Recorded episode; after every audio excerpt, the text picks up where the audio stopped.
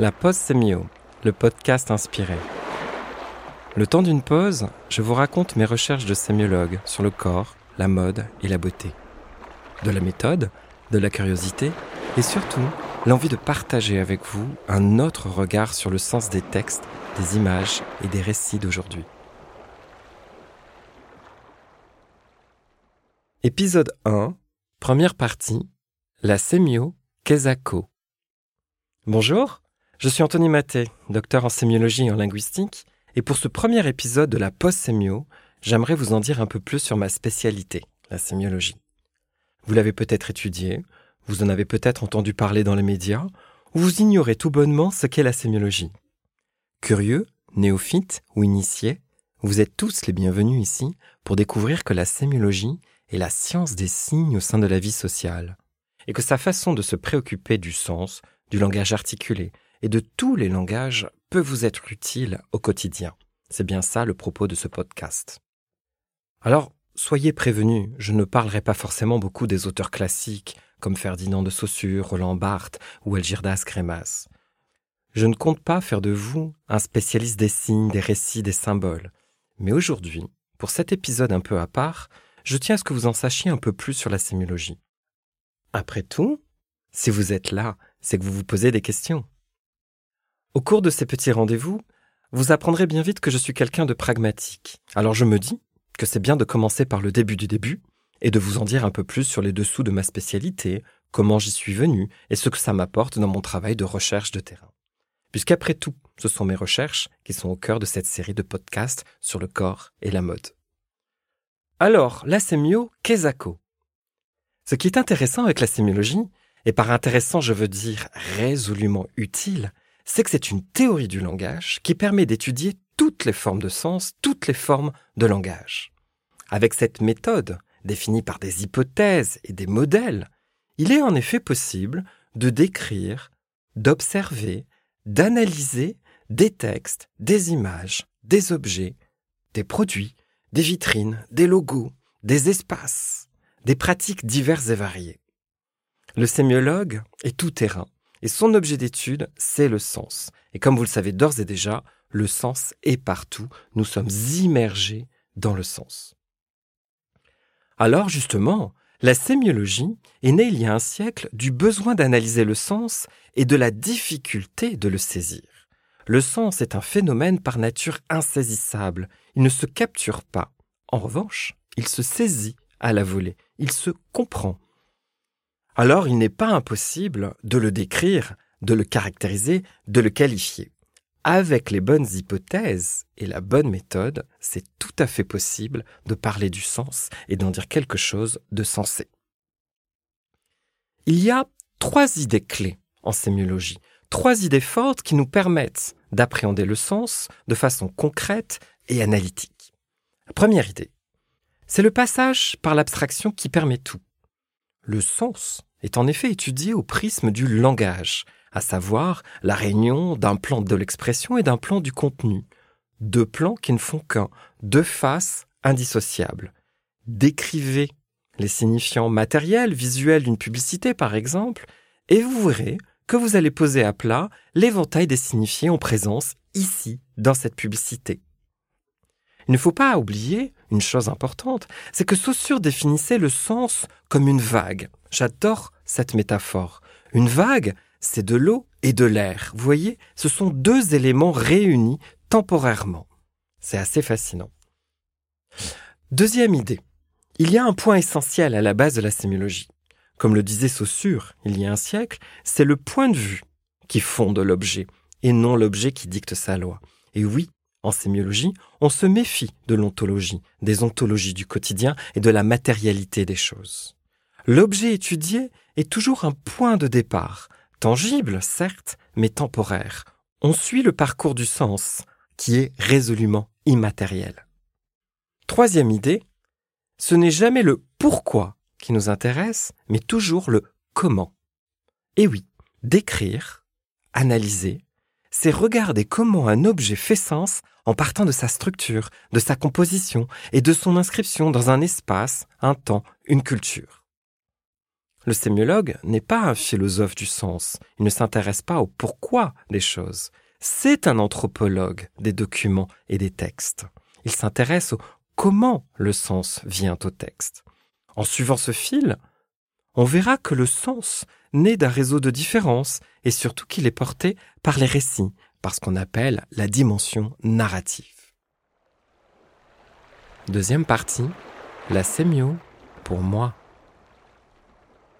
J'ai toujours voulu travailler sur le langage des entreprises du luxe, en particulier la mode, les spiritueux et les vins, peu importe à l'époque de mes 20 ans. Étudiant en lettres dans une université d'une laideur épouvantable, je rêvais de haute couture, d'images léchées, de grands vins et de maisons aussi prestigieuses que créatives. Vous imaginez le décalage, pour ne pas dire le gap incommensurable. La sémiologie a été pour moi une rencontre décisive, parce qu'elle m'a offert un pont entre la poésie et le monde réel, entre la littérature que j'étudiais et les mots et la communication des entreprises. J'en ai fait ma spécialité, j'en ai fait mon métier. Aujourd'hui, je pense qu'un sémiologue doit avoir trois qualités. La méthode, et c'est ce dont je viens de parler en réalité. La méthode, la sensibilité et la curiosité. Trois qualités essentielles. Alors la qualité première du sémiologue, c'est évidemment la méthode. C'est sérieux, c'est abstrait, c'est technique. Ça suppose un apprentissage long qui en vaut réellement la peine. Les deux autres qualités nécessaires sont la sensibilité au sens, au texte, aux images. La méthode canalise la sensibilité. Elle capitalise sur la sensibilité du sémiologue pour poser le regard avec justesse sur les méandres du sens, les nuances, les subtilités, les détails. Et vous savez très bien que le diable est dans les détails. Et la troisième qualité, c'est la curiosité. La curiosité, c'est un voyage, c'est un parcours avec ses hauts et ses bas. On apprend toujours quelque chose ne serait-ce que par la rencontre de personnes qui vous interrogent sur des problèmes de sens alors qu'ils en sont des spécialistes.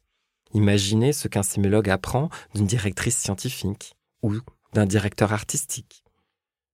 Alors, justement, quand j'étais étudiant, le premier auteur qui m'a donné envie de devenir sémiologue, il y a 20 ans, c'est Jean-Marie Floch, qui était à la fois chercheur et consultant. Il travaillait en entreprise et il enseignait. Il enseignait et il travaillait. Ces deux activités se nourrissaient mutuellement et je trouve cela très inspirant. À l'époque de mes études, une phrase m'avait touché et me touche encore, et je trouve que ça fait sens de la partager avec vous aujourd'hui. Jean-Marie Floch écrivait La sémiotique tient à se définir comme une entreprise à vocation scientifique. Elle vise à construire une théorie générale de la signification et des langages. Mais on peut aussi la définir et la vivre comme une certaine disposition d'esprit, faite de curiosité pour tout ce qui a ou peut avoir du sens. Alors, soit dit en passant, Jean-Marie Floch a écrit un magnifique texte sur le total look de Chanel, texte qui n'a pas pris une ride. Je vous invite à le lire. Ce texte est précieux car il aide à mieux comprendre la mécanique du sens à l'œuvre chez Chanel au niveau des habits. Troisième partie, la sémio, à quoi bon? C'est tout ça, la sémiologie pour moi, une méthode scientifique, fondée, structurée, qui permet de poser un regard curieux sur les phénomènes de sens. Roland Barthes en parlait comme d'une aventure. Ce mot est puissant. Il allait même jusqu'à dire que c'est une secousse de l'esprit. Secouer les esprits le temps d'une pause, c'est une jolie promesse, non? La sémiologie, à mon sens, c'est d'ailleurs le contraire du j'aime, j'aime pas. C'est tout le contraire de l'opinion qu'on balance. Nous vivons dans une société envahie par les images, les textes, les discours, et finalement, personne ne prend le temps de lire, de regarder comment ils sont structurés. Le temps, c'est pourtant la clé. Le temps et beaucoup de méthodes. En se posant un peu, en prenant le temps d'analyser avec des outils pertinents, je crois qu'on gagne du temps, car on gagne en clarté, en clairvoyance et en consistance. Ce n'est donc pas une perte de temps. Avec ce temps de pause sémio, on va bien plus vite après. Mais ça, c'est ma vision, ça n'engage que moi. Le plus important, c'est de comprendre qu'avec une pause sémio, avec la sémiologie, on essaie de porter un regard plus objectif sur le sens, un regard partageable donc avec les autres. Un peu de distance, un peu de neutralité, c'est tout à fait possible grâce à la méthode. Dès lors que vous vous demandez comment et non pourquoi, vous posez une distance. Vous vous mettez dans la peau d'un personnage neutre, extérieur. Comment le sens est-il construit ici et maintenant dans ce texte? Comment est-il structuré dans cette image? Comment est-il donné à lire avec ce look? En tant que sémiologue, je ne suis pas là pour donner mes opinions sur des sujets qui me passionnent, même dans le cadre de ce podcast. Quel serait le sens de mon opinion sur la mode, le luxe, les parfums, les marques de cosmétiques? Ce n'est pas ce que je pense de tel flacon de parfum ou de telle boutique ou de tel habit qui fait sens, mais comment je les appréhende, comment je les analyse en tant qu'objet signifiant. Petit pas de côté qui s'avère pragmatique, parfois surprenant, voire carrément contre-intuitif, car je dis souvent le contraire de ce que tout le monde pense, et c'est ça que j'adore et qui peut vous être utile au quotidien. Je me pose une question simple qui est toujours la même. Comment est-ce que cet objet fonctionne en tant que langage? Et cette simple question ne cesse de me surprendre par ses réponses, ses parcours, parfois inattendus. Faites l'exercice. Prenez une pub, un post Insta, un flacon de parfum, un sac à main, votre look préféré, ce que vous voulez. Mettez un peu de neutre dans votre regard, acceptez d'attendre un peu avant de juger, mettez entre parenthèses votre opinion et votre ressenti de façon temporaire. Oubliez ce que vous pensez ou ce que vous ressentez et regardez. Posez le regard. Neutre, c'est prendre le temps de regarder, de poser le regard, d'observer, de décrire les choses telles qu'elles sont, telles qu'elles se donnent à voir, et non telles qu'on les aime ou telles qu'on voudrait les voir. C'est sortir de l'habitude. Quatrième partie, la post-sémio, un podcast inspiré pour vous secouer. Vous inspirez, vous ressourcez, vous secouez. Tels sont les objectifs de ce podcast. Je ne vais pas vous donner des cours de sémiologie, hein. je n'ai rien à vous apprendre et j'ai renoncé à l'enseignement. Je veux juste vous raconter ce que j'ai découvert ici ou là au cours de mes recherches académiques. Moi, qui suis un spécialiste des parfums, des rouges à lèvres, des déodorants. Moi, qui étudie des textes, comme des vitrines, des notions abstraites, comme la longévité ou des images. Je suis un sémiologue du corps, du corps habillé, du corps soigné et apprêté, du corps sportif en pleine performance, du corps nourri et abreuvé. Pour le sémiologue, le corps est toujours individuel et social en même temps. C'est la dualité du sens qui se joue avec lui, qui renvoie aux récits d'aujourd'hui avec lesquels nous faisons corps et croyances. J'adore travailler sur tous les objets du quotidien et sur tous les discours sociaux qui touchent au corps et au paraître, à commencer par la mode. Je crois, naïvement, et vous me direz ce que vous en pensez, que la passion c'est essentiel quand on partage ses recherches ça permet de partager beaucoup plus, non?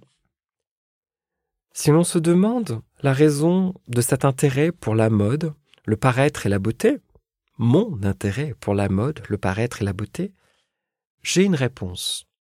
La mode passionne, en bien comme en mal, parce que tous les jours, chaque matin, elle offre la possibilité d'une épiphanie. On se métamorphose, on se révèle, on incorpore un rôle, on se couvre pour se dévoiler. La grande leçon que je retiens de toutes mes recherches, et que je vais vous raconter par bribes, c'est que le sens profond de la mode, de la beauté et du paraître est précisément dans cette expérience ordinaire, quotidienne, banale. Le corps habillé, embelli et apprêté est certainement, avec le langage, l'objet social le plus intime et le plus sensuel qui existe. D'où ma passion. À bientôt!